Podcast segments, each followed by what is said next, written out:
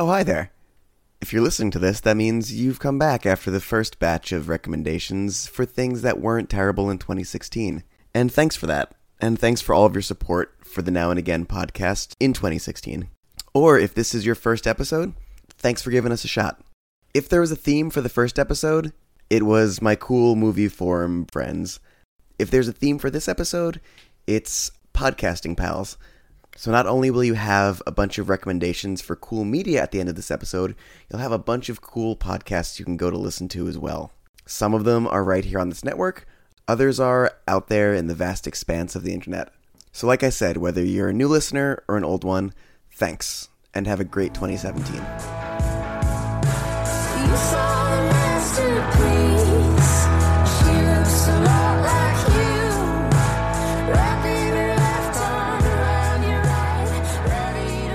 With us now is Jeremy Greer, host of Don't Give Up Skeleton, Days of Future Cast, Dark Insight, probably a whole bunch of other podcasts that start with the, a word that starts with D. Uh, how are you? I'm doing well. How are you today? I'm sorry I have so many podcasts to listen to. No, hey, it's quite all right. Uh, you're a prolific podcaster, if that is a thing in 2016. But 2016, speaking of, you know, we all know it kind of sucked.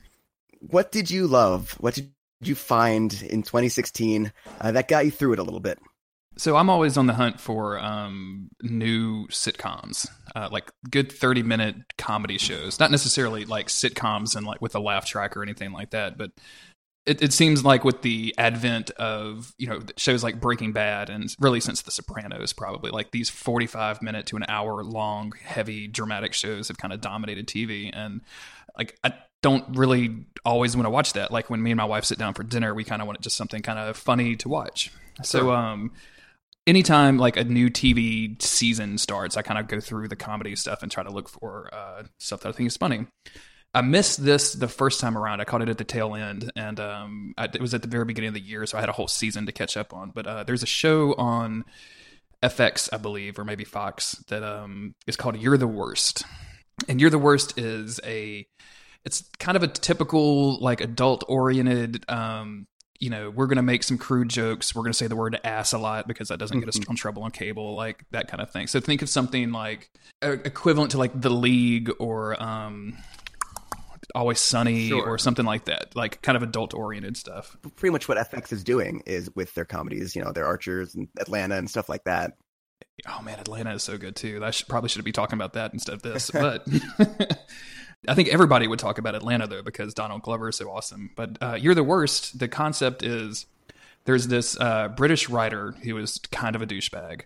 Um, who is living in LA? It's it follows kind of similar to the beginnings of Californication with David Duchovny. If you ever watched that, where you know Yeah. one of his things gets made into a movie and he gets a little popularity, and then it, the movie's terrible, and he kind of just goes into obscurity. Um, one of his books gets published, and he thinks he's hot shit at this point. He meets a um, a typical LA agent, and both of these people are horrible, horrible people. like they treat people poorly.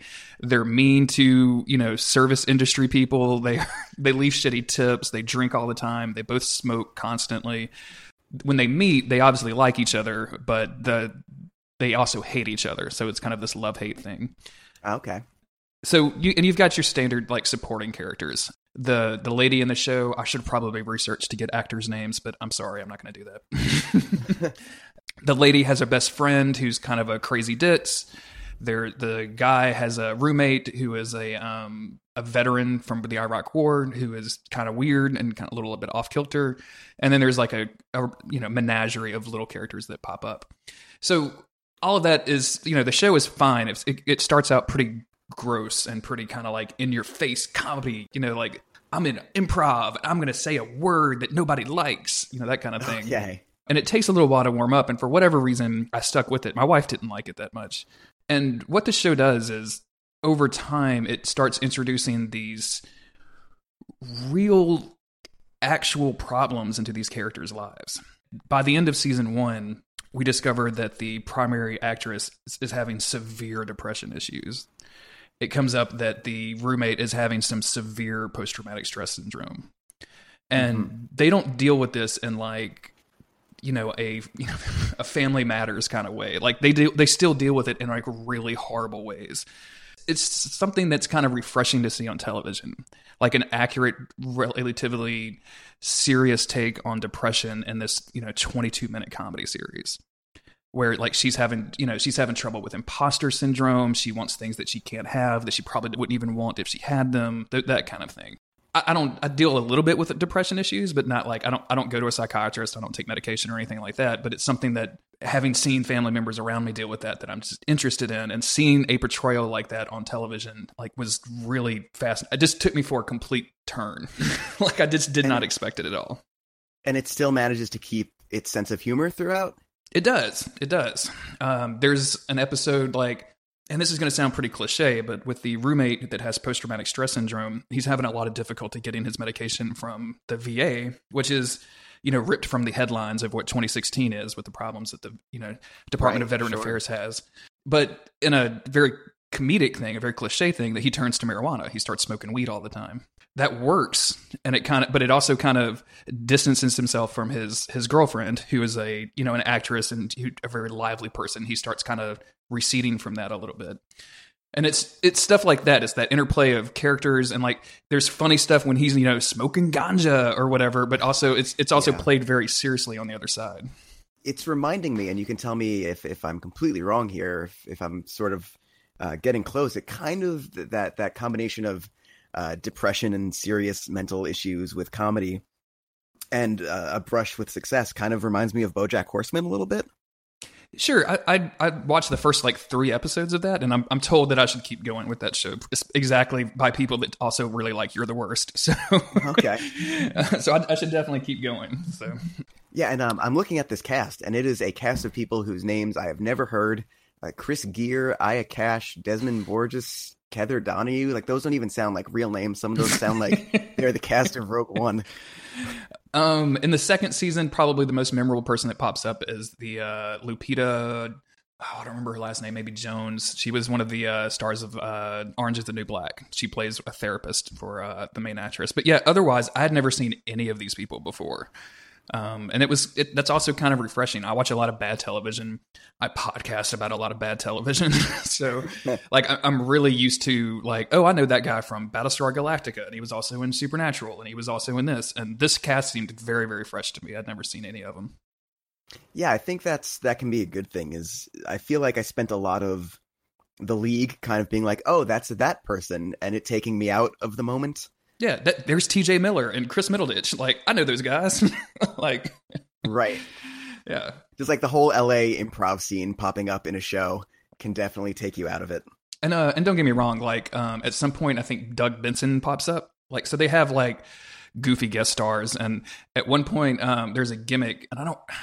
I don't feel like if I tell, I feel like if I say this, it's a spoiler, but also it's a 20 minute sitcom, so you'll probably forget this eight minute conversation that we're having by the time you get around to watching it. But um, the guy Ben Folds from Ben Folds Five shows up because he's moving to LA to like, get something started, and um, he has this like this re- reoccurring joke where uh, he'll tell somebody to do something and he's like you know and if you help me out here i'll tell you what brick is about. And everybody is just like yeah we know it's about abortion.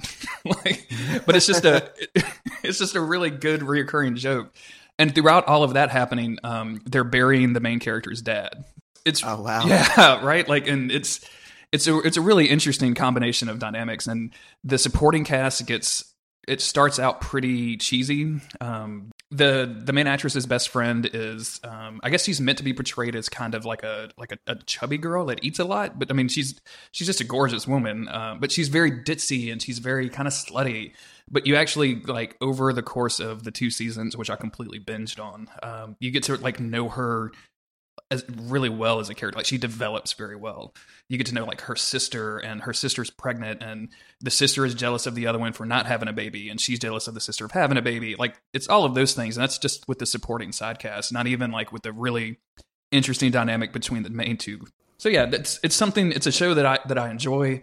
There's not a lot of sitcoms out there. There's not a lot of good comedy that you can laugh at and also kind of cry at. Like Yeah. Louis C.K. was probably like the biggest one, right? Yeah, the, sure. That I, that I love the most, and this isn't that.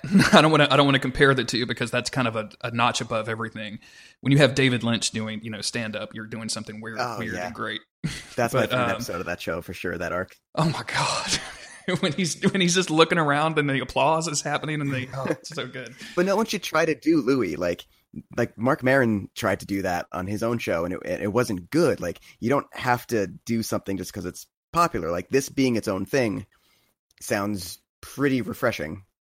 Yeah, and it's and it's it's poppy, right? Like it, it's it's the difference in, in Louis C.K. like of emulating some. It's very obvious, like a Woody Allen kind of. Let's you know what I'm saying? Like he's emulating a style. He's he's trying to and, and putting his own take on it. And this feels very L.A. This feels very poppy. It feels very like I'm going to listen to the Taylor Swift album because that because it's actually good music. Like that, everyone makes fun of it, but it's poppy and it's good and it makes me feel good. This is what that feels like, but with like a kind of a darker underbelly, like a realistic underbelly to it. Cool. And that's on FX? FX. I believe it's. I think I, the reason I was confused is it's moving to FXX or something. Yeah. like it's it's going to like their late night whatever. I don't. I don't know, man. I download everything illegally. I have no idea what channel things come on. oh, uh, uh, side question. You mentioned Doug Benson shows up. Does he show up on the Weed episode? I feel like he has to show up on the Weed episode, right? Yes, absolutely. And uh, yeah, there's there's they do some funny twist on that, but yeah, he absolutely shows up on the Weed episode. Um, so Jeremy, I'm going to ask you two uh, quick questions that I didn't I did not tell him about before uh, he came on, uh, just because uh, your your podcasts relate to these things that both had releases in 2016. Okay. Can you give me like really it's like a very basic yay or nay on uh, X Men Apocalypse? Oh man, no, I can't. Like I'm gonna have to talk for about five minutes on. um, I'll say this: the the parts of X Men Apocalypse that work for me, which is pretty much everything with the teenagers, really really work for me. The parts that are dudes in like really thick foam suits yelling at the screen don't really work for me. So like that, it's a steady middle ground for me. I watched that movie for like the good parts, if that makes sense. Cool. And I mean, I don't want to take it, you know, you, you're going to have that on a show eventually on Days of Future Cast. Uh, and, you know, you also host Don't Give Up Skeleton. You know, people come on and talk, talk about Dark Souls. And I feel like you don't get as much of a chance to do that. So, Dark Souls 3, yay or nay? Yay! Yeah, I, I, as for as many problems as Dark Souls Three is, uh, it's it's a really good entry in the series. It's it's some, probably some of the best mechanics of the games uh, out of the entire series, outside of maybe Bloodborne. Um, there's some severe issues with the lore and the story, and that's kind of disappointing. But it's disappointing in that way that, like a great steak that's only slightly over or undercooked to your taste is still kind of disappointing. Like it's still really, really good, but it's just not quite exactly what you wanted. All right. Well, hopefully you don't mind that I uh, I swiped some of your future material there. not at all. Not at all. It'll be like 2019 by the time we hit X Men Apocalypse at our current rate. So. yeah. So, do you want to tell um, the now and again listeners about your uh, your other podcast and where they can find you online? Sure. Twitter is the best place at JG Greer on Twitter. I talk to everybody about just about everything. Um, I have a lot of different podcasts, like we keep referencing. Days of Future Cast, you can search on anything and find that's the one where we're covering X Men Media, primarily the X Men, the animated series from the early 90s, which is hilarious and way better than I thought it was. Don't Give Up Skeleton, um, which you'll be on soon, maybe by the time this comes out. I'm not sure exactly when your episode's coming, but um, that's where we talk all about Souls and where people got their start with the Souls games. Uh, Dark Inside is a general gaming podcast. If you like accents, um, it's me, who's a guy that lives in the deep south. It's a guy from London, and it's a guy from New Zealand. So we're we're all over the place on that one. How the hell do you even record that show? What is the magic hour for that? um, it's uh, it's two thirty in the afternoon, which is like ten thirty at night for Cliff, who's at London, and it's six o'clock in the morning the next day for Vader, who is in New Zealand. Yowza. And then we also do uh, also do Monster of the Week, which is a podcast on the TV show Supernatural. I mentioned I watch a lot of bad TV, guys. So like, don't hold that against me. Cool. Well, Jeremy, thank you so much for stopping by, uh, and I hope you have uh, an awesome and podcast-filled 2017. Thank you, and thank you for having me. I appreciate it. It's been fun.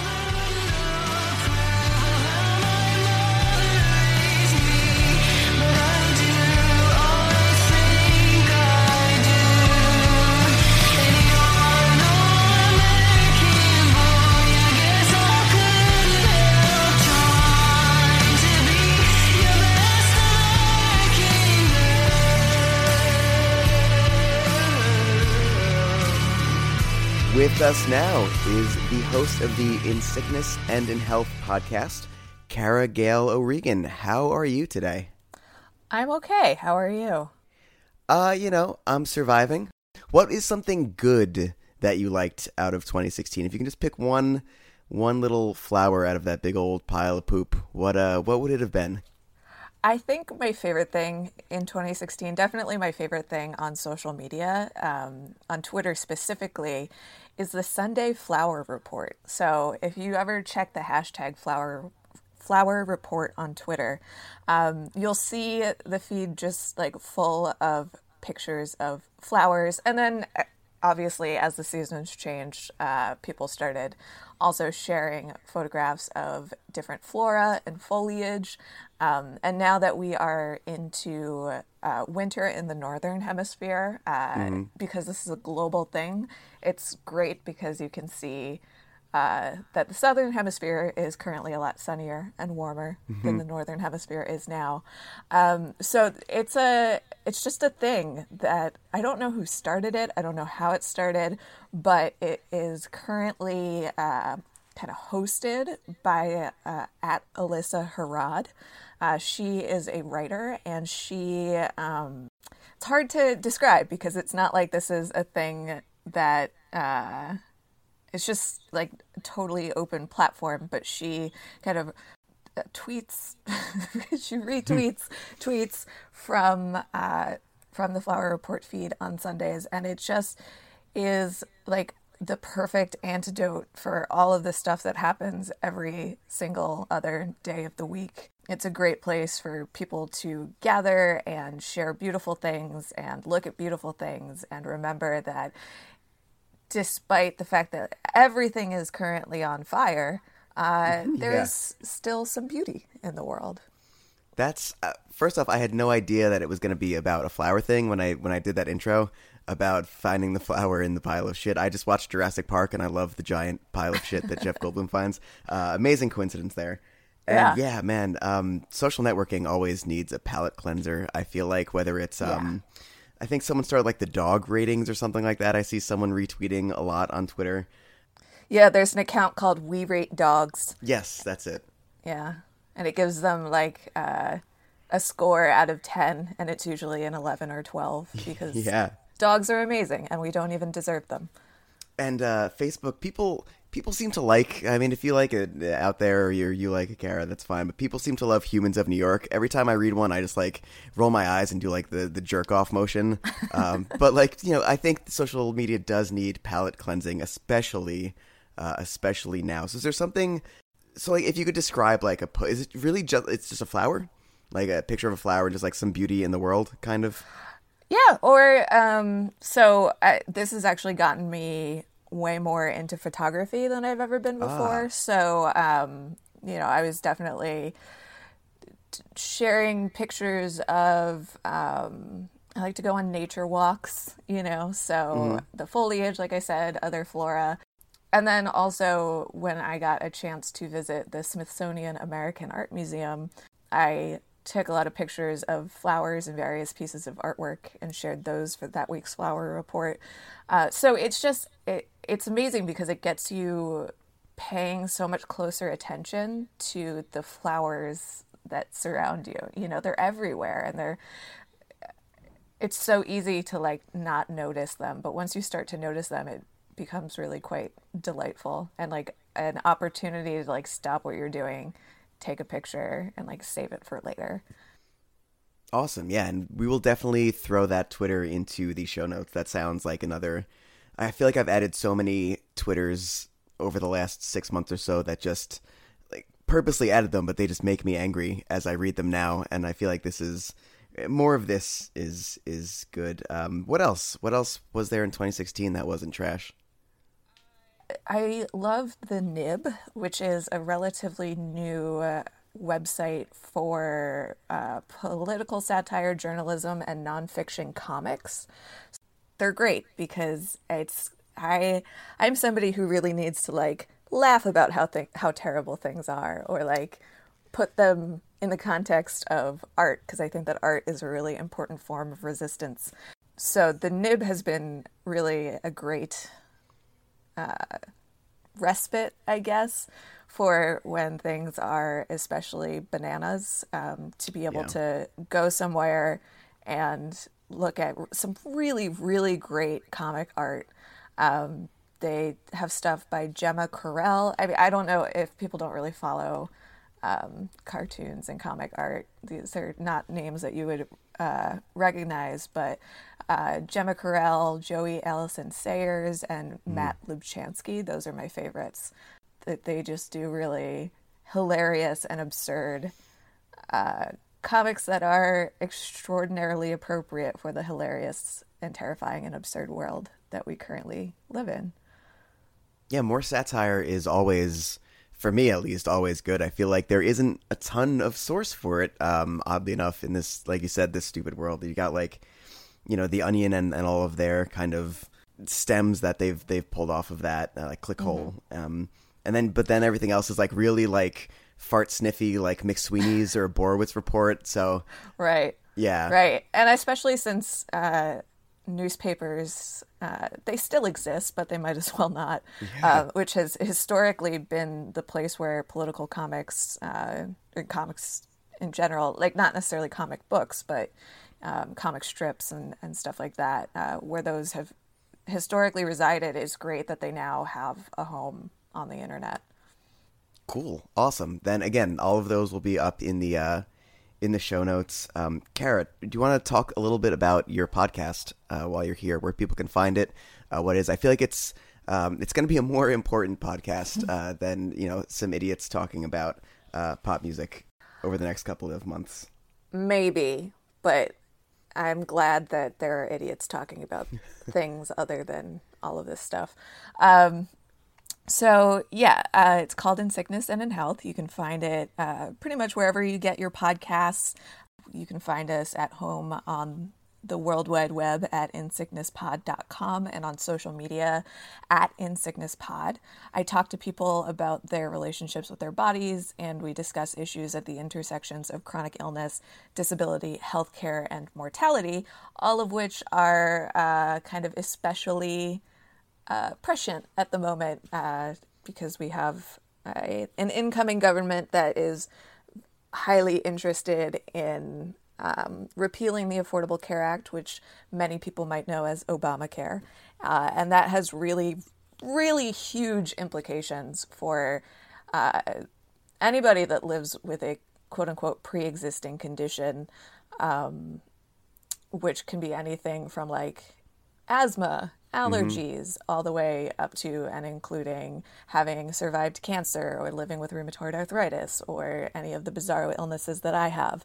I would say that there's a storm brewing, but the storm is already here. so, um, in the the first year of the podcast, I was mostly talking to people about their kind of their diagnosis stories and the experiences that they've had in the healthcare system. Going forward, I think it's going to be a pretty different show because of what is going on politically.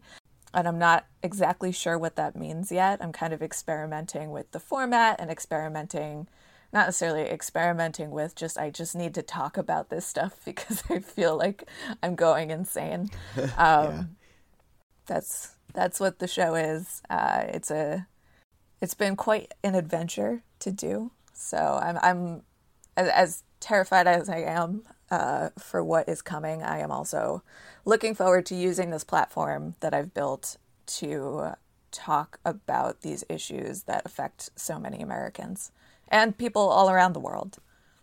Awesome. And yeah, I imagine there's a lot of people who uh, are looking for someone to take this terrible uh, ride with as well and maybe make it a little bit more reasonable. I don't know if that's even possible anymore.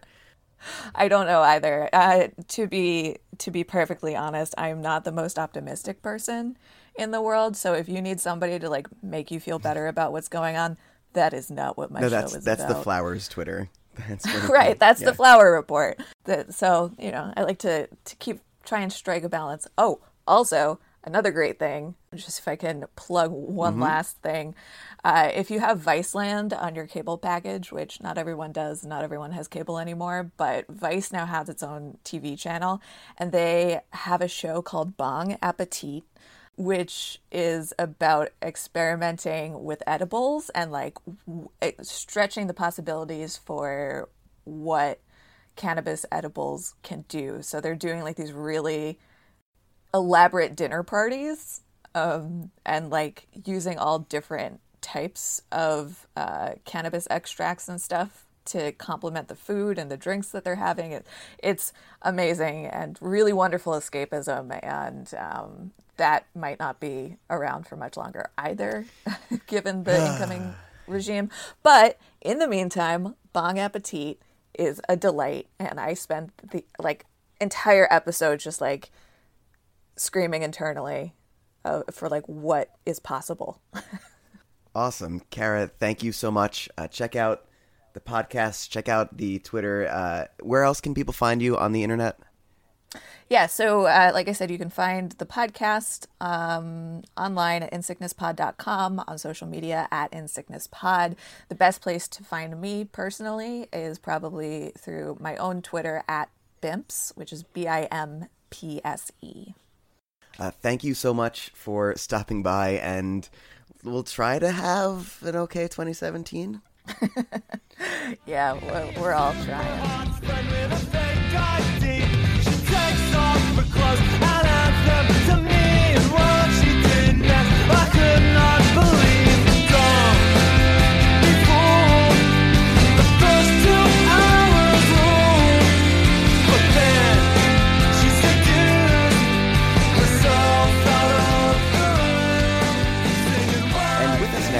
Is a voice that should be familiar to all of you, Nico.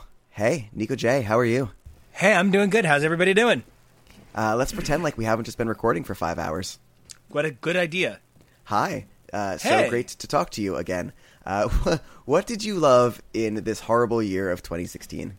Well, I actually kind of think what's really funny is what I love the most about 2016 um, is uh, how little 2016 had to offer that was new that really had value to me personally. Um, what's really interesting is my two favorite things from 2016 are both reissues or re-releases um, that go pretty hand in hand for me, at least. Everything old is new again. Everything old is new again. Uh, so I've mentioned more than once on here that I am in love with a lady by the name of Tori Amos. And in 2016, Tori Amos, well, for the last couple of years, she's been re releasing her albums, but with two discs and completely remastered. And they have been incredible. They've included all the covers from all the singles inside. They've been a really nice packaging done really, really well. And they're not just giving you some stuff, they're like really giving you like 19, 20 bonus tracks on the second disc. Uh, it's been really cool because um, one of the things about Tori Amos is you're not just a fan, you're a super fan. It's, it's just kind of how it goes. Um, so her fan, at- in 1996, she had more fan sites on the internet than anybody else in the world, than any other single musician. Uh, the first ever digital first release was from this album. Uh, it was a song called uh, Lite Sneeze off of Boys for Pele. And um, over the years, she's given us a whole lot of her music in different ways. She's an artist who loves to re-record old stuff in new ways, and they always sound at least a little different. It's really nice because if you're going to take my money for the same thing twice, at least put in some effort. This is also notable because it's the first time the album has been restored to its original track listing. There'd been some weird bad blood between her and the label, and the label replaced a track with a remix of a track. They took another track off entirely in favor of a remix of another song so that one song appeared twice. Uh, and this was the first time we saw the original track listing restored uh, since 1996. Additionally, the bonus disc includes some really phenomenal fan favorites like um, Hey Jupiter. It's probably one of her most famous songs, and there's a version called the Dakota version. That's the version that was the radio version and the single uh, for the video. Um, and it's rather it's I mean it's it's a re-record. It's all new instrumentation, all new vocals. It's it's starkly different from the album version. So having it on here was a kind of nice touch. Yeah, you're gaining a minute of music on it too, from what I'm seeing between the versions. Yeah.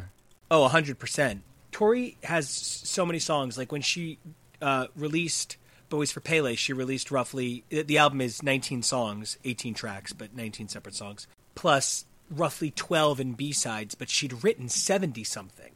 Wow. So there's a volume of material unreleased, and she she's open and enjoys talking about it with fans. And we actually find out stuff sometimes comes back. And to the Fair Motor Maids of Japan was one of those songs that everybody talked about for, for 20 years. When are we going to get it? When are we going to get it? When are we going to get it? Well, we finally got it. It turns out it's pretty masturbatory, and there's a good reason it wasn't released. But it's nice to have it now. Additionally, if you take a look at the track listing, there's some kind of exciting stuff. Um, the first track on the album is a song called Beauty Queen slash Horses. And Beauty Queen is a separate song from Horses, but they're combined because Beauty Queen isn't quite its own thing.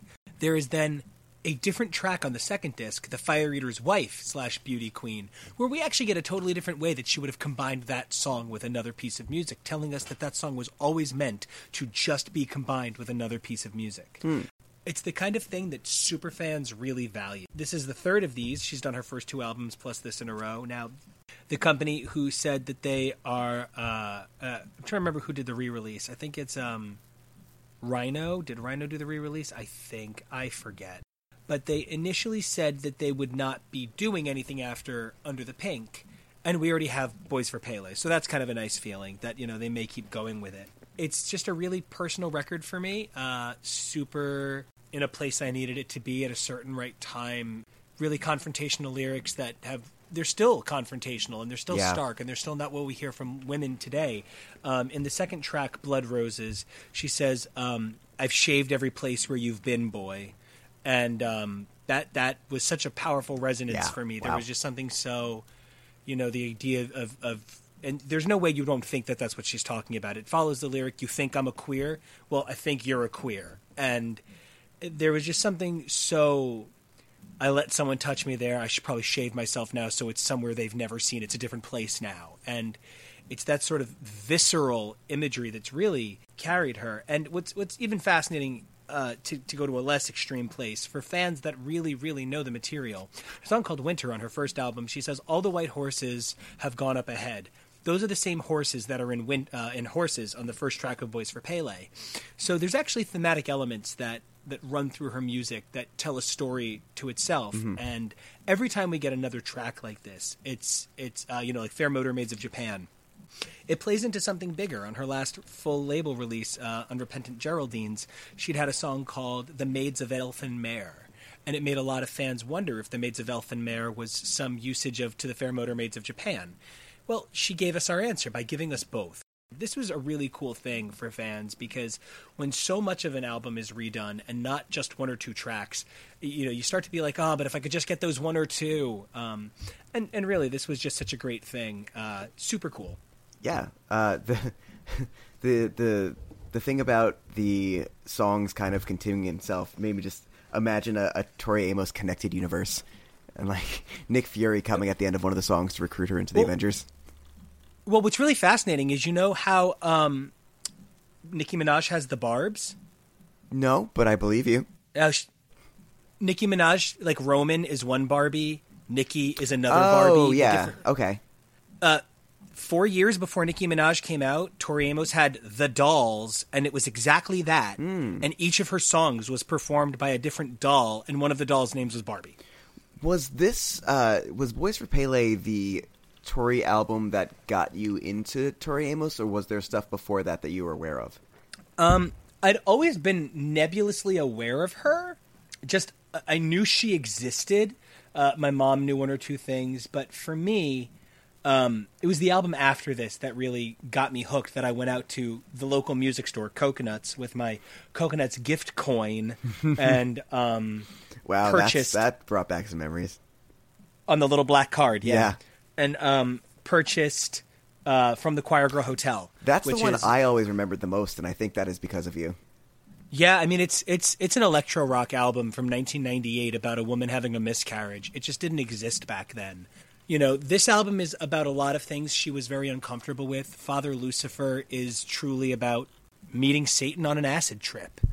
Professional Widow. There's a lot of rumors that the song Professional Widow is about Courtney Love Yeah, I've heard that. especially with the apt title and the end lyrics being Mother Mary, China White, Brown Maybe sweeter. She will provide. Give me peace, love, and a hard cock. I uh, I think it's a pretty damning allegation against Courtney Love.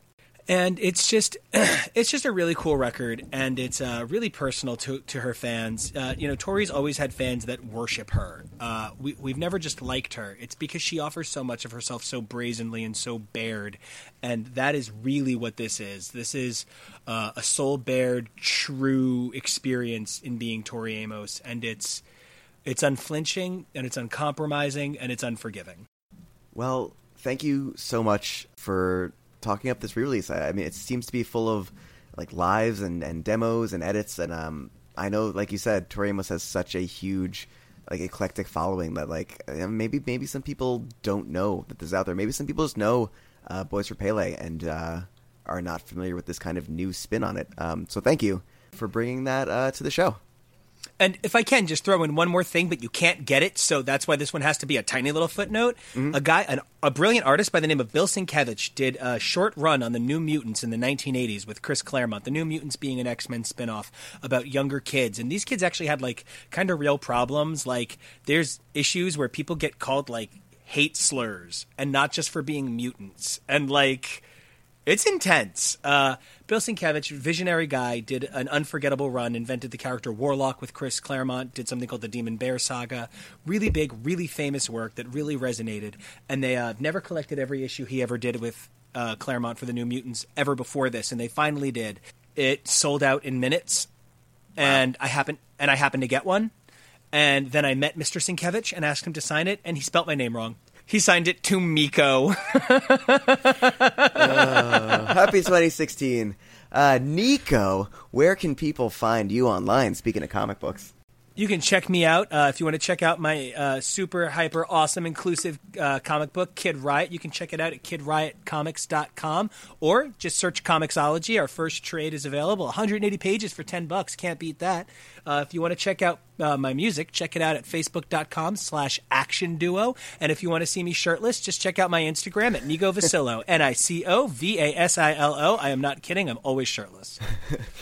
Thank you uh, so much for stopping by and have uh, an awesome and continually shirtless 2017. Oh, let's hope.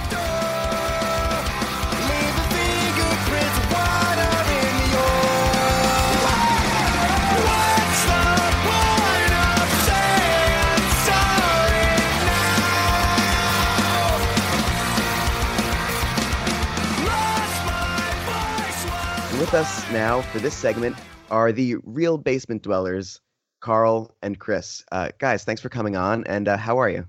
Hey, thanks for bringing us on. Uh, this is Carl speaking. And this is Chris, but also known as Draconis for all of those Real Basement Dwellers fans. Tell the uh, tell the now and again audience a little bit about your podcast. It focuses mostly on gaming of all varieties. Exactly, you got it right there and then. Uh, it, it, it's a game for it's a show in which we play games for social people that are looking for a social game. Uh, we try to cover across all the board, from board games, uh, video games, card games, drinking games, what have you. We we do the whole. We try to at least do all the all all of that to cover. We try to keep it fun. all things I definitely dabble in here and there, but certainly don't have as broad of uh, an expertise as you all do. What is it that you loved in the terrible year of 2016? Oof, that was that's a that's a rough question to ask for a rough year, but uh, I think we got one that matches the year pretty well. Uh, wouldn't you agree there, Chris? Most definitely. Uh, yeah, we we had uh, we actually found out about this one. At least I heard about this one for a while beforehand. Um, it's called Pandemic Legacy. It's part of that series of legacy games that came out over the end of 2015 with Risk Legacy, Mhm. and then it continued on into with Pandemic Legacy. Uh, pretty much a legacy series as of right now has been mainly based around change versions of board games that people really really like. Uh, Risk was one of them. Late, uh, Pandemic is another. Everyone knows Risk. I would like to believe. Uh, Pandemic Legacy is kind of the opposite. You're trying to have save the world from being condemned to catastrophe from four different viruses. Uh, so basically, they, what they did on this one is that they kind of built up from there on that. Instead of the regular pandemic game where it's just a single game confined to that, they spread it across 12 different game sessions. And uh, what? How far did we get in so far with the series? Uh, we This one? we got the first um the first couple months. We played two sessions in the first month because we failed the first one, uh, and then in the second month we played another one. Um, so it was three games total, but only two months of the actual gameplay. From from my understanding or from my memory, I think I played Pandemic once or twice. It's a it's a cooperative game, right? Uh, everyone's playing together and trying to kind of uh, race the clock. Yeah, that's correct. Uh, it's one. It's one of the few games where you actually get to play with your friends in a cooperative measure, which is fun in and of itself. I mean, we all love the competitive nature of games, but for the most part, the majority of games are that way. So it's nice to have a different sort of game where you're all working together and you can all feel that panic of trying to rid the world of these diseases. Yeah, and everyone that's playing in the game, uh, basically you take on a specific role. Uh, so there's different. Uh, it's upward of. It's anywhere between two to four players for the game, and you can kind of swap in and out with the amount of people. Although having the most people and having those people play across all these different sessions definitely adds on to that. It doesn't detract if you have lesser people or you change out people. You go to different cities on the board, and you have to remove basically a bunch of little plague cubes uh, and the lesser amount that there is, uh, the less chance that an outbreak will occur and the city will have a negative impact from it. There's a couple other rules that go along with the game and more that gets revealed over the course of it, uh, but it would take a little bit of time to get that. Yeah, very much in that kind of co-op Arkham horror mold where everyone's got a role and you're trying to eh, kind of work together to manage a situation that is steadily falling out of your control. Um, how how do you find the legacy aspect um, adds to a game like that? Because I remember the Risk one. Um, I didn't play it myself. I know a friend who had it, and like at the end of their first game, like Australia got nuked or something, and it was just like a wasteland, and that had implications on the next game. Like the next game, you had negatives if you were in Australia. How does that carry over um, to Pandemic? And do you think that it extends the life of the game, or it like by nature shortens it? Because at the end of this module, it's just like I I mean, is there a way to do anything at the end? I, that's something the Legacy series always kind of confused me on. Do you just throw it out at the end? Or? Yeah, essentially, the way the legacy is built is you really are supposed to just play through, and as the game goes along, different rules crop up and different circumstances crop up, and so you have to deal with those new rules and new circumstances that weren't in the previous game. So it adds to like this replay. You know, as you keep going, it's like it's not the same game over and over again. So it's like the game is continuing. Think of it as like a merger of a board game and like a role playing game. Um, so essentially, there's even stuff like in the specific cards in the instruct in the game that you pull a draw this card. When this happens, destroy this card. Like literally, you're supposed to set it on fire. Right, and uh, I know Risk you, you there was ways like to just draw on the board or like or or like sticker over it when terrible things happened. Yeah. So does that are you meant to be left with like a new world at the end of all the modules and just play on that, or is it just like time to get a new Legacy game? Everyone throw in a couple bucks. Let's do this Uh, all again. Essentially, yeah. If you want to do it again, you would buy a new version of the game and start from scratch. But this particular one, it looks like it has multiple decks and things to go through, so there might be changes in overarching evolution as it goes along. I'm not Hmm. sure. We've only played the first few sessions, so Sure. we don't know how Well- far it's going to go. along the line of what you were saying before there uh, with the uh, board game changed up where like in risk legacy australia gets nuked which by the way is kind of awesome uh, so not not no offense to your aussie fans out there but it, there's things that happen like i was saying before each city can be able to uh, there could be an outbreak that happens in each city and it's almost an inevitability that'll happen and over the course of the game sessions, you actually use stickers to be able to track how many times an outbreak happened at that city. So you could be in Tokyo and there could be several outbreaks that happen. And if it, if I remember correctly, if it exceeds six or more outbreaks, that city's completely gone to hell in a handbasket. That city's not usable anymore. Um, it's pretty much a, it's more of a hazard to have to travel through that city or to that city than it is to actually save that city at that point. Yeah, essentially, it, So- it's just destroyed. So you could have over the course by the end of the session, you could have like uh, Atlanta winds up falling to whatever plague, like the blue plague, which uh, uh, what did we call it? We call that Trumpism in ours. over in Tokyo, there could be an issue with um, Red Five disease. So mm-hmm. it's just it's just how it, in the game with how it is with the decks, depending on the luck, you could lose a couple of sessions right off the bat. And if you lose those sessions, you are supposed to replay it if you don't beat that particular scenario in that month. So let's say it's February, you played it twice, you failed twice, you move on from the game, but you keep the repercussions of what happened. Right. So that could potentially make the world even a worse place depending on how well you do or how how well the deck treats you. A, a game where you're trying to keep the world uh, from slowly crumbling and falling apart does sound like the most 2016 game you could have possibly brought in. yeah, and uh, we'll see how it continues on into 2017. Right now, we're going to be moving on to March in our next session, so we'll see how that goes for us. For the price of the game, you get four people together. Right now, it's running on Amazon uh, as of this recording for about forty-seven dollars. You split that four ways, it's about what 10 15 dollars a person if you include shipping in on that. I think you could spend worse money on uh, a game that you play 12 times and then you have a really good story that you basically get to keep and you get to see evolve and you can talk to people about and see how they did when they played the game. Right now, there's what they call season one. There isn't a, at least there's no concrete plans, at least from what I've seen, of there being a season two. I would find it very unlikely that they didn't have a season two be an expansion.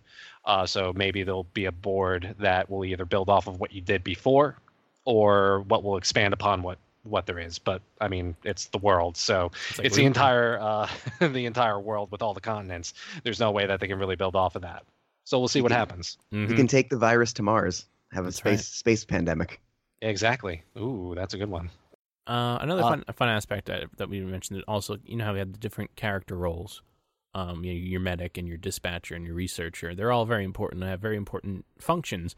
But in the legacy version, they could potentially die. Okay, so you just can't play them anymore, and Yeah, you'd have to that obviously makes the game harder for everyone. Then Yeah, because if you lose the medic who's really good at like controlling disease spread, then you kind of like you have to deal with it at a much slower pace. Yeah, it's an, it's an interesting aspect that they throw in there, just because in the base game they don't have that, and the fact that there is like this game actually creates. If you're looking for a board game that actually has legitimate uh, consequences to how well you do or how much you get screwed over, this is definitely a game for you. It's also very nerve wracking, so I'll give that as a warning to everyone out there. Uh-huh. Uh, needless to say, we didn't start drinking at the beginning of the, the game session. Several of the players wound up, including myself, wound up deciding that we needed a couple drinks in order to be able to deal with the stress of the situation. Mhm. So, if you're very anxious, I wouldn't recommend this to you. If you're looking for a really high stakes sort of game that everyone can kind of get into once you get to handle the rules and understand the scope of what this game can eh, actually bring to your gaming group, it's it's fun. At least to me. I'm a bit of a masochist though. the only game I've ever played that had uh, consequences at the end of it uh, was Diplomacy, where that just ended with us all hating each other for a couple of days. Um, so this sounds like a uh, a much more reasonable way to do that. Real basement dwellers, Carl, Chris, thank you so much for stopping by. Where can people find you on the internet? You can find us on our website at therealbasementdwellers.com. We also have various other platforms. You can follow us on uh, Facebook, uh, facebook.com slash therealbasementdwellers. We also do streaming on occasion, so you can follow us on our Twitch channel, The Real Basement Dwellers. Yeah, that pretty much covers it, unless I'm missing something. Uh, we do have an email uh, in case you you want to know more about pandemic. Feel free to shoot us an email. You can shoot us off at the uh, real basement dwellers at gmail.com. Uh, We're always looking for the emails coming through, and we're always willing to strike up a conversation with uh, interested parties. Indeed. Awesome. Thank you guys so much. Uh, have a, a great and virus free 2017. Hopefully Thanks. so. Same to you. Guess that they were right. All the love been a success in my life. I got you running in on 45. And with us now are the co hosts of Zack Attack, Joe and Joe. Hi. Hey, what's up, man? So, as we all know, 2016 sucked. Mm-hmm. Was a shitty year. Yeah, uh, but you guys wanted to come on and talk about something that I think uh, most certainly you are not alone in loving. we want to talk about Stranger Things. Like I was going to talk about what was I going to talk about? I was going to talk about American Honey, and then Joe too messaged me on Facebook and was just like, "Let's go on together and talk about Stranger Things." I was like, "All right, that's cool." Especially considering Chris's Halloween party was Stranger Things Stranger Things themed I did not know about. I showed up as I don't even remember the kid's name. Dustin, right? Dustin. Dustin. Yes.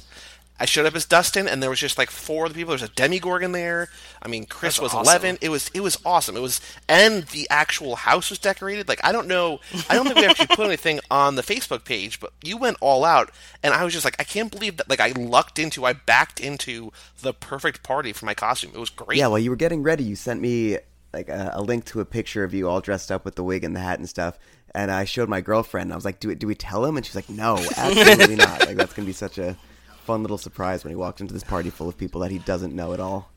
And we had like the messed up landline phone. We had the wall with the lights. Yeah, it was great. Oh man, and I felt so bad because I didn't know anybody there except for you, and I walked by all these people, not 100 percent sure it was the house, and there's people like dressed in Stranger Things things. I'm not even, I'm not even looking at these people, like looking at their costumes. I was just like, don't know you, don't know you. Is Chris around? and then, like, I then when you were had your Eggo box, I was like, this is amazing. This is all syn- This is all I don't know, sy- harmonious, synchronous, whatever, perfect. Yeah, and my girlfriend definitely didn't even realize that you uh, that, that that wasn't your hair, that that was a wig. Like, lady, how laugh punch. Um, so yeah, let's talk about Stranger Things, and I want to ask you both the same question: Is how did you watch the show? Because for us, um, my girlfriend's roommate was like, "Hey, you want to watch this show? This I, I hadn't heard of it, the Stranger Things." We were like, "Oh, I don't know. Do we really want to start a show?" We've started so many shows, I'm disappointed. We really Yeah. want to get into another one.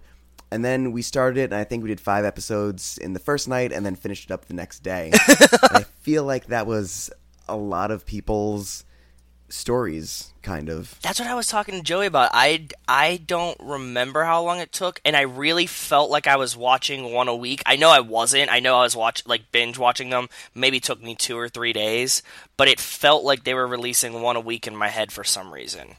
I did it over two days, and the only reason I didn't do it in one fell swoop was because I started at like eight o'clock one night, Same. Yes, and I exactly would have done same. it all eight in a row. And I don't really like binge watching, but this was. I don't think it's my. I don't think it's the best show that I saw all year, No. but it is maybe. I saw. I'm still putting together my you know OCD favorite TV shows of the year list. It's very high up there if it's not number one, but it's like it's everything that I've ever wanted in a TV show altogether. Like it's. I like. I know that it's not the best show, but it's. I can't ask for like a show more perfectly written for my sensibilities. Yep, agreed. I checked, and AV Club had it at like 25, 26. And at first, I'm thinking, like, that's bullshit. Nobody still knows that Jane the Virgin is airing. but as I got into like the top 10, I was like, okay, yeah, I guess that is better. Even still, Stranger Things just resonated with me more. I think it's because, like, maybe this is uh, only 80s, early 90s kids will get this, but we saw a little bit of ourselves in these characters. Yeah, dude, it was it was a, a nostalgia show, which you know we're like the suckers for nostalgia, like our generation. It was like you had one of everything. Like you could either relate to like Nancy or Barb or any of the kids. So like yeah, there there was a perfect character for you in there somewhere. Yeah, the whole fucking internet can relate to Barb or, or whatever. I have no fucking idea why. That was one thing I didn't get about this show. So I've seen. I just went through the AV Club list. That's something that I wanted to read, but I hadn't gotten to yet. I've seen 24. Like I looked at the top 15, and like, yeah, they're all kind of better than Stranger Things. But in terms of what I enjoyed the most, and what I just you know enjoyed, like I just had a smile on my face from start to finish. It was Stranger Things, and I don't want to put unnecessary pressure on this new show.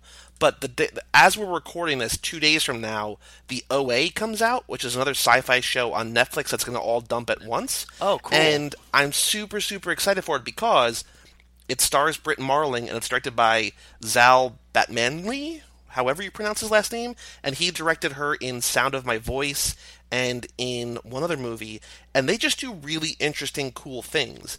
This was a show that they really announced, I think, on Monday, and they're like, "Hey, it's all coming out on Friday," and I'm super excited for it. Nice. I don't know that it's going to be as big as Stranger Things because you know, if I didn't love Stranger Things, I think I would be bothered by how popular it is. But because I love it, I'm just like, yeah, everybody loves Yeah. it. Like, everybody should love it because it's great. Yeah. I, I'm really confused that like there's a whole bunch of girls that are our age that are like talking about how much they love it and are like and this is this is at the core a sci-fi show. You know, like there's like a lot of chicks that I know that like never would have watched sci-fi. They're like Stranger Things was great, and I'm like, where the fuck were you guys when I was 15? You know, like that's yeah. And I was absolutely that kid at that age in the basement playing Dungeons and Dragons with my friends and talking about horror movies. Oh, for sure, yeah. And I loved that that is the first thing that you see. And the writing is so good. You're going to know everything about these characters just from what you see them doing with their D&D characters. Yep. And that opening scene is going to kind of unravel throughout the entire run of the show Yep. and I just loved that. yeah. Um, who's who's your favorite character on Stranger Things? I mean, Dustin. And that's why I was him. Aside from the fact that like I couldn't really pull off a couple of the other kids, like Dustin's just like you know he's the awkward, shy one, but like he's the one with like the the purest heart, maybe, and he's kind of the hero. I mean, they're all heroes. Yeah. I like him. I like Dustin. What were you, Chris? So something the show does really well, like the whole run, is get you to go back and forth between whether Steve is like not a cliche or if he is a cliche 80s villain. Yeah. And you keep going back and forth on like, okay, Steve's okay, fuck Steve. And especially because I, I really like the character of Nancy too. So I felt kind of uh, invested there. And then you, you get to the part where he comes to the house at the end and you're like, oh man, they're going to kill off Steve. like right in one of the last episodes. And then he twirls the baseball bat and like we both popped and uh, it was so good. Uh, we ended up loving Steve so much and I'm glad I, again, because I think I liked Nancy so much, I'm glad that they went with her ending up with Steve, especially because the other character, the brother, was probably my least favorite character on the whole show. And I just, I know that they're going to do a love triangle thing in season two, and that sucks. Yeah. Yeah. And I also like I also like how Steve is the internet has decided that Steve is Jean-Ralphio's dad from Parks Oh and yeah, Rec. I do like Yep, that too. yep. Yeah, that's pretty funny. Wait, Joe, who's yours? For me, the kids, I like Mike the best. Right, Mike is the main one, right? Is that his name? Yeah, yeah. yeah, yeah. I, for the kids, I like Mike the best, but like character wise, Winona Ryder just killed this show, man. I don't She was really good. like. I don't think that it could have been as good without. I, I don't know who they could have replaced her with. So I think she's kind of like the cornerstone to this show. Like I wasn't expecting anything from her. I was like, oh, old washed up Winona Ryder, great. And then like she just slayed it. So I was really excited about her. Another thing that I loved that the show did was how it kind of told these three different stories depending on the character's perspective. Yep. And all of them were these kind of cover song versions of famous 80s movies and like Yep. that combination made this whole new unique thing like the kids had their ET Goonies moments Yep. and with um with Steve and the brother and I mean this is obvious cuz the name Nancy like Yep. totally drives you straight to Nightmare on Elm Street and it is that and then the parents are kind of doing this poltergeist thing Like a mystery. You had like a murder mystery, like a spooky murder mystery. It was awesome. and like an ex- and like an exploration of like grief and loss, right? Yeah. Like a, and I love how it all comes together to make this unique thing even though in Yep. its disparate parts it's kind of like that Super 8 problem where you're like I have seen this before. Yeah, yeah, definitely. It was it was just like a well planned out show. I liked all the writing of it. I this was a highlight for me for 2016 as much as everything else sucked dick. And what I what I liked about it is that it it I feel like Netflix is kind of in a lot of I mean Netflix is breaking TV in a lot of ways, Yes. but I feel like Netflix is really breaking it in terms of hey, tell your story and however long it needs to be is like what it's going to be. Like Yes, I like that a lot. You're like right. a lot of TV shows, I mean network shows, they're basically, you know, 22 24 episodes. box into a number of episodes. It's way too many. I mean, even like shows that I love, it's just like, all right, like I sort of wish that there was because you you read like interviews with people at the end of doing those. Like you read, I've read interviews with uh, Liz Meriwether, I think, who who created New Girl, and they're like, like we just like ran out of ideas. Like we run out of money, they run out of ideas, and they're just trying to like create a show that like they can just shoot in the loft or whatever. Because there's so much that they have to do because you're you're creating so much TV. It's lame. And then you have on like cable, like 13 is kind of the sweet spot, it seems like. But now with Netflix doing like 6 or 8 or 10 or whatever, I like this trend of whatever the story needs to be, it can be. And it's the same thing, something else entirely from this year. Yeah. Uh, that OJ Made in America doc. Did you did you talk about that with anybody, Chris, or no? No, you know I haven't, but I I loved it. Um, I actually liked it more than Yeah, I think uh, the People versus OJ. Even though I think they make like a good, uh, really long double feature slash companion. they of work thing. well, really, really well together. But I heard an interview. I think the guy who made that was on WTF with Marc Maron. Not like not a full interview. I think he was at the beginning interview. And originally, ESPN wanted him to do like a either like a one hour or a two hour thing, and he came back with like a four hour cut. And they were like, "Oh, like this is good." He's like, "Well, if you like this, like I got like ten hours of stuff." and so they're like, "All right, like let's cut it down a little bit." Like they said, you know, basically tell the story you need to tell, and that's how it became seven and a half hours that was broadcast over ten hours on TV. Yeah, that's awesome. Like, they just let him go with it because there's a story to be told there, and I like that like right fitting. That Stranger Things, like, there's not really wasted time. No. like if you wanted to do another two episodes, like yeah, there probably would have been cool stuff in there, but this is the length it needs to be, and it's great because of it.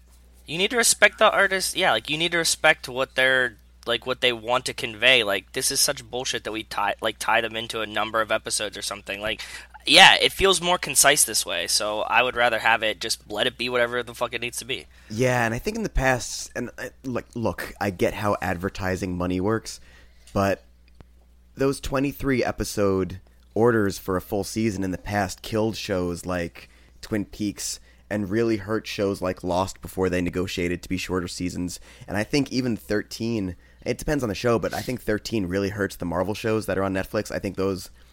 Every one I've watched, I'm like, man, this could have just been 10 episodes and had a lot less filler. Well, we were just talking before you came on. I just finished the new horror story, Roanoke, and that was 10 as opposed to 12 or 13 for every other season. Yep.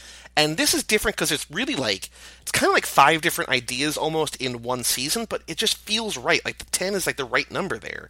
So, like, yeah, I know that they want to have more content and make more ad money, but like, tell the story. Like don't bastardize the show for the sake of you making ad money because people are going to get pissed about it. Especially now that Netflix doesn't need to do that. Yeah, especially like what you're saying, like Chris, like with Netflix, like, and same thing with HBO. You know, don't add extra episodes just because, like, Game of Thrones is going to get them subscribers, so they want to milk Game of Thrones for all it's worth. And as sad as I am to see that going off the air, I'm kind of happy that there's like, okay, there's 13 episodes left or whatever it's going to be, seven this year, six next year, and that's it. I like that there's like an end point that they have a story to tell. And that's going to be it. Like they're not going to be like, "Oh, we're in Game of Thrones season 32 just because we can make lots of money." I mean, just look at a show like, and this is going to be the um, the second time I think in this 2016 thing where we disparage The Walking Dead. But just look at that fucking show, how it has no course and it feels Yeah. like a chore. Yeah, I've been ranting about The Walking Dead on podcasts for three or four years now. I mean, back when John Brooks and I were doing Sports for Starters, we had we talked about that show all the time because like we would go on a week by week basis, and some weeks it was great, and some weeks it was just terrible, and now it's it's more bad than good. But there's no end in sight, and there's no end to the comics in sight either. And God Almighty, Um, what do you want out of season two of Stranger Things? Sub question parentheses: Do you want a season two of Stranger Things? No, I don't. I love it, and I think the kids were awesome. I, I really, really am hoping that season two is good, and I really don't think that it can hold a candle to this. And if if it does, I will bite like I will eat my words, and I will be all for it. But I'm just really scared. Yeah, I mean, I think we all want it to be great. I didn't want there to be a season two, and if there had to be a season two, obviously this was going to be like it was such a hit that there was it was almost you know if the creators if the Duffer Brothers wanted to do a second season, they were always going to do it.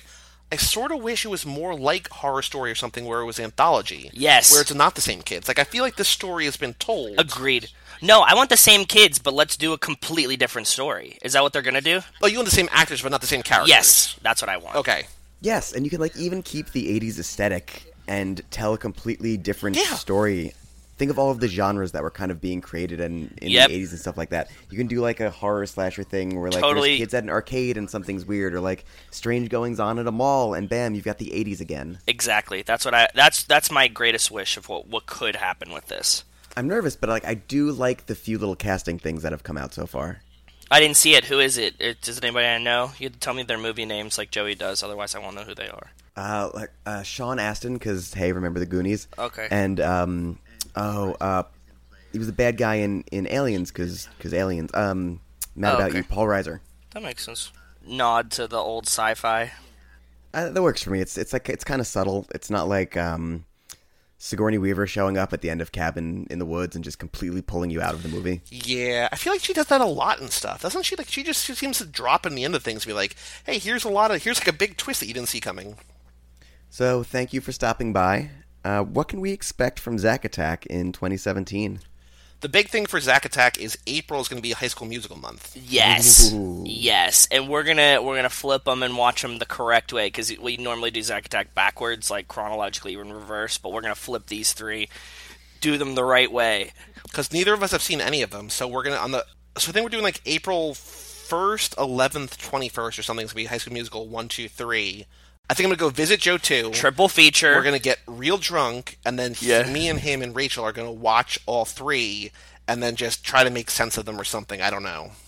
yeah, she's like a huge fan of them too. So this is gonna be really interesting. She like knows all the backstories and stuff. So Oh, God. yeah, it's gonna be. I Really did not know weird. that. Yeah, she loves it. What's nice is that uh, Zack Attack ends. The last episode we're releasing is in December of next year. So starting January 2018, Joe and I are going to have a new podcast that we're not going. We're not. We have not announced yet. We're not announcing it yet. We're not announcing it. We're not announcing it. So Zack Attack is going to conclude its initial run next year. So stay tuned for that. Looking forward to big things from Cage Club and Zack Attack in 2017. Joe, Joe, where can people find you? I'm everywhere at Soul Popped, but just go to cageclub.me or facebook.com slash cageclub. Well, thank you guys so much for helping me wrap up this experiment and um, put 2016 in the body bag where it belongs. You too, brother. Thanks. Bye. Happy New Year. Swear